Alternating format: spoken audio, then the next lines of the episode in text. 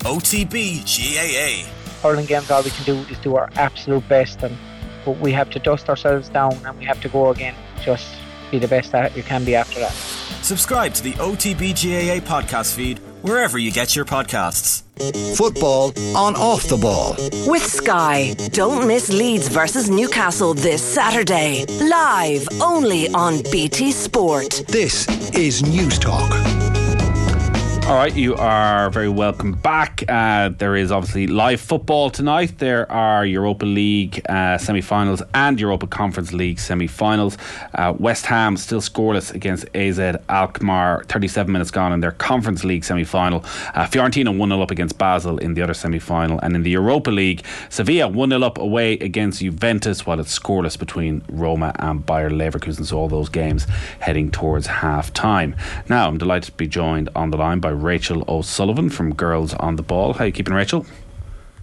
I'm very well, thank you. How are you? I'm all right. It is a very busy time, to put it mildly, in the WSL, and it is Cup final weekend as well. Uh, we will get on to the clash of Manchester United and Chelsea at the weekend, but they're not just fighting for the Cup, they're also fighting for the league. Uh, Manchester United have had the points in the bank, Chelsea have had the games in hand, but Chelsea have been winning those games in hand, and with three games left for Chelsea and two for Manchester United, United are two points clear. But looking at that fixture list, I'm assuming Chelsea are odds on favourites to win the title.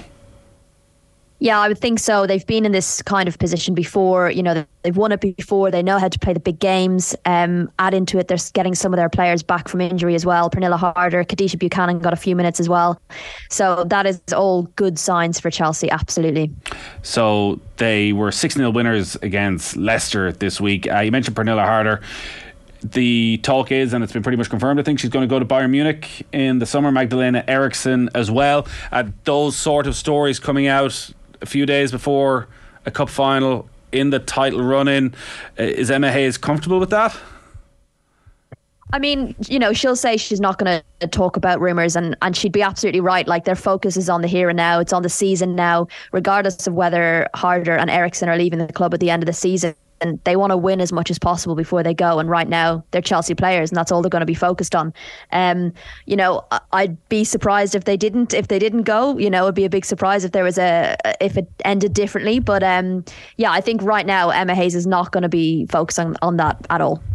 Uh, we saw Magdalena Eriksson here in Dublin playing with the Sweden team and just how you know, comfortable a footballer and technically strong she was at the back. The loss of Harder and Magdalena Eriksson a Chelsea rebuild this summer with Katie McCabe. Uh, maybe again uh, some speculation rising around that. Is it going to be a, a big rebuild at Chelsea with the loss of those players, or is this a sort of constant thing with Emma Hayes that there's a, always a little bit of a turnover season on season? I think there is always a bit of a turnover, but you know, particularly Eriksson, she's a blue through and through. She's been there for such a long time, and being the captain, they will be both be big losses. Pernille Harder is showing exactly what Chelsea will be losing next season, coming back and getting two braces in a row, two players a match in a row. Um, she's been on absolute flying form. Um, so yeah, they will be big losses. You know, there's rumours going around about who they might sign, but you have to then factor in how long is it going to take to bed them in a little bit. You know, I think Kadeisha Buchanan was probably brought in with thinking that Eriksson might leave, so they've tried to done to kind of prepare for that a little bit already. Um, but I wouldn't be surprised if maybe some others left and, and there was a little bit of a rebuild at Chelsea. To be honest, uh, what rumours are you hearing? Is Katie McCabe one of them?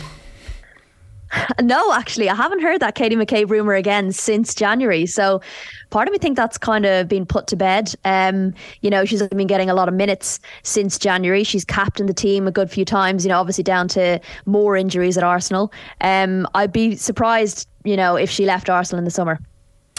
So the fixtures remaining in the league, uh, three games left for Chelsea. They play West Ham next Wednesday the following Sunday it's Arsenal, and then they play Reading on the final day of the season. Uh, Manchester United's two games on paper probably more difficult. They play Manchester City in a derby, and then they play Liverpool on the final day of the season. Uh, the Arsenal game is probably going to be the decisive one here, unless the fixture congestion just catches up with Chelsea and the fact that they have to go straight from a cup final on Sunday to playing West Ham next Wednesday. Yeah, I mean, for me, I think it's hard to look past Chelsea. Um, Arsenal have been impressive despite their catastrophic injury list, um, and obviously still all to play for for them because they want to get that that Champions League mm. spot. And with Manchester City dropping points, you know that gives them even more incentive um, going forward. I think a lot will be decided with that Chelsea game, but I also feel like Chelsea could draw it and still win the league. Arsenal could draw it and still get Champions League, um, as far if my maths is right. Um, so yeah, I think that's going to be a really tasty fixture, and the same can be said for Manchester United playing Manchester City. Um, so it's it is impossible to call. Nothing's kind of really been decided yet. I think other than maybe Manchester City potentially looking less and less likely to, to get the title at all. Um, and I think goal difference has a will play a huge part in that, and and goal difference could play a part in a number of areas, whether that's winning the league or getting that final Champions League spot. Um, so yeah, it's it's going to be a very tasty final couple of weeks, and that those fixtures on the 21st of May particularly could be quite decisive we had Aoife Mannion on the show last week, and uh, what a brilliant story! Her comeback from uh, two ACL injuries to finally get back playing 90 minutes for Manchester United to get her way into an Ireland squad, and you know, not looking like a position in the squad for World Cup, but no likelihood could be a starter for Ireland at the World Cup. Uh, she came off the bench for Manchester United at the weekend again. Chances of her starting the cup final in, at the weekend against Chelsea? I wouldn't be surprised if she did. I mean, she was brilliant when they played Arsenal. Um, if I remember correctly, she got player of the match. So, you know, I wouldn't be surprised if she started the game or at least featured. Um, she's been brilliant, and it's brilliant to see her get though get, get the proper time at Man United. You know, she was so unlucky with that second injury. Um, so yeah, I wouldn't be surprised if she if she started. Um, I certainly wouldn't be surprised if she was, you know, in the starting eleven for Ireland as well. Because she's coming into the Irish scene quite late. Um, you know, people maybe weren't fully aware of her background and just how good at a high level she was playing in before she picked up the injury. But she'd been in the team of the season a couple of times. Like, quite often when we talk about Ireland, we talk about Denise O'Sullivan and Katie McCabe has been the two outstanding players at a level above everybody else. Is she fully fit, full season under her belt, heading towards that sort of level? Yeah, I'd, she'd be right up there. Um, for many years, we've watched Aoife Mannion and just thought like she needs to be in a team that's winning things. She deserves to be in a team that's winning things. And I think, you know, there are a couple of players out there who get those unlucky injuries in their career. Like I think of the likes of Jordan Nobbs or, you know, Danielle Carter, and and they never quite get what they deserve, particularly with uh, international. So to see Aoife Mannion get an international call up and what looks like going to a major tournament is, you know, no more than she deserves because she's been superb. She played at Birmingham. I remember seeing her for years, a player that kind of stood up for us. And and we often talk about the goal scorers and and those key players in midfield. But she always stood out as such a solid defender, and putting her in a, alongside a Louise Quinn, you know, that's another level above that that Ireland are going to get. The there's such quality now at the top of the WSL with those four teams with Chelsea and Arsenal and the two Manchester clubs uh, scrapping it out for European spots, for the league title, for the cups. Uh, for Arsenal to finish Champions League, despite their brilliant history, like it would be quite an achievement considering the amount of injuries they've picked up to be within you know kick of a ball of a Champions League final and to still be able to get back into the Champions League for next season with all the players that are gone, all the experience that is gone. They're sort of just scrapping it out. And like Stina Blackstenius, who there were question marks around the turn of the year, has shown a bit of form again that maybe they'll just about get this done. It would be incredible if Arsenal get Champions League. Um, there were moments there in the season, the last couple of weeks, where you thought, actually, you know, you're looking at them in a, in a Champions League semi final they might actually even feature in the competition next year. And now with Man City dropping points, it would be an incredible achievement. You know, obviously the injuries have kind of come throughout the season. Two big ones in in um, just before Christmas. You know, and then to have Leah Williamson, to have Kim Little out. You know, Caitlin Foord's been carrying a knock for a little while. Steph Catley's gone a couple of injuries as well. And you're seeing youngsters in the squad who probably came in with the future in mind, suddenly having to step up and deliver these performances. And the likes of Victoria Pelova, you know, youngster getting player of the match last night. Um, and yeah, Stina Blackstenius, maybe not scoring as many goals as she should, but scoring important goals. And that's what matters for Arsenal. They want her scoring in the big games and when it matters. Um, you know, and, and last night she could have probably had four or five. Um, but for them, so long as she's scoring when it's important and when it matters, that's the major thing. So if they could finish the season with a, a the Conti Cup, and Champions League, that would absolutely be a successful season. Uh, the couple of other stories out of Arsenal at the moment. So they're going to increase again next season the amount of games that they play at the Emirates. So five of their home games next season will be played at the Emirates, up from three this year, which again just further signs of progress. And at Beth Mead, the England striker, uh, she says she's ahead of schedule in her ACL recovery. Uh, it, like surely it is still uh, highly unlikely she makes the World Cup. But is she so good that Sarina Wiegman might think, you know what? Why not put her in as number 23? And if we get to a semi final, final, it's three weeks on from the start of the tournament, 20 minutes at the end of a game. We've been having this. De- yeah, we've been having this debate amongst the journalists here, and and you know, my pragmatic mind is saying it's too soon, and that she's not going to have enough game time under her belt, if any game time under her belt. Um, but then the more lionesses that get hit by injury, the more likely it is that they need that kind of experience and they need that kind of player that can come off the bench and knows what to do in these big games, and that is Beth Mead.